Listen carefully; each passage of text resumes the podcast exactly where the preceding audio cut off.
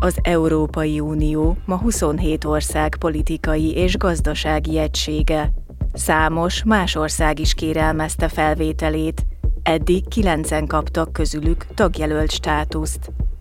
Albánia, Bosznia-Hercegovina, Grúzia, Moldova, Montenegró, Észak-Macedónia, Szerbia, Ukrajna és Törökország, bár ez utóbbival 2018-ban elakadtak a csatlakozási tárgyalások. Koszovó továbbra is csak potenciális tagjelölt. A teljes tagságig hosszú és elég rögös út vezet. Ebben a podcastban elmondjuk, hogyan is zajlik a csatlakozási folyamat.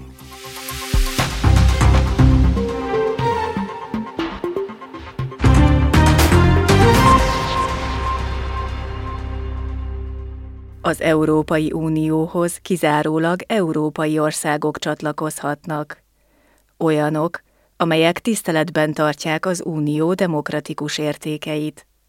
A tagság előfeltétele emellett a stabil és demokratikus intézményrendszer és a jogállamiság.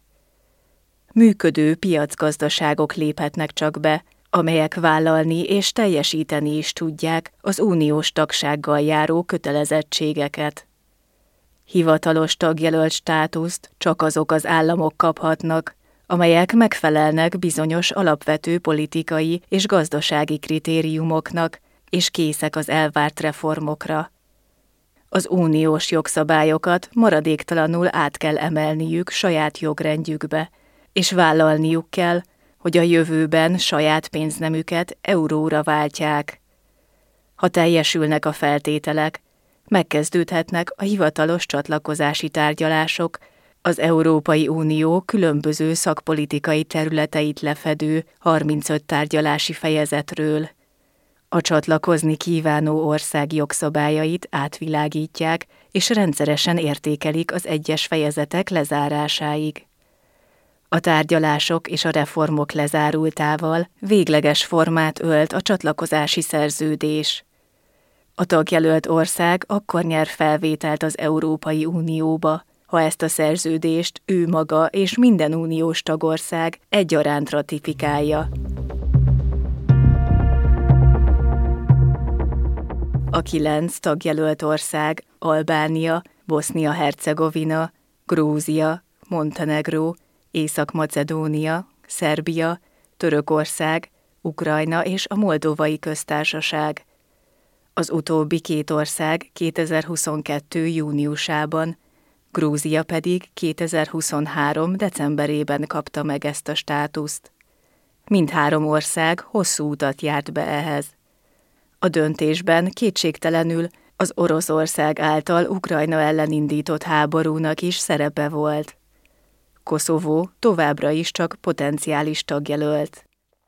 Az említett országok mindegyike részesülhet az uniós alapok forrásaiból, és igényt tarthat szakpolitikai tanácsadásra, valamint élhet az uniós belső piachoz kiterjedt hozzáférést biztosító társulási megállapodások nyújtotta előnyökkel.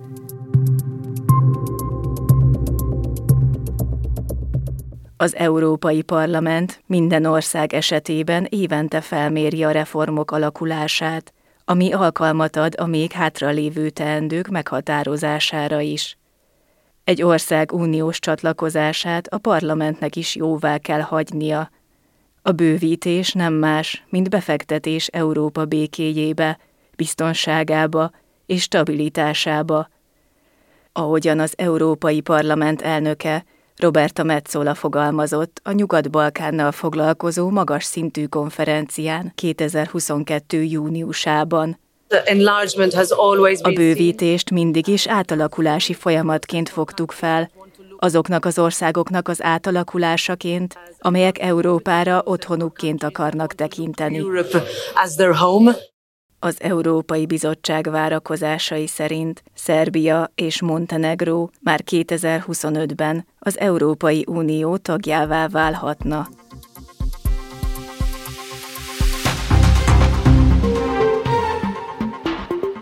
Ezt az adást az Európai Parlament készítette. A témáról bővebben honlapunkon olvashat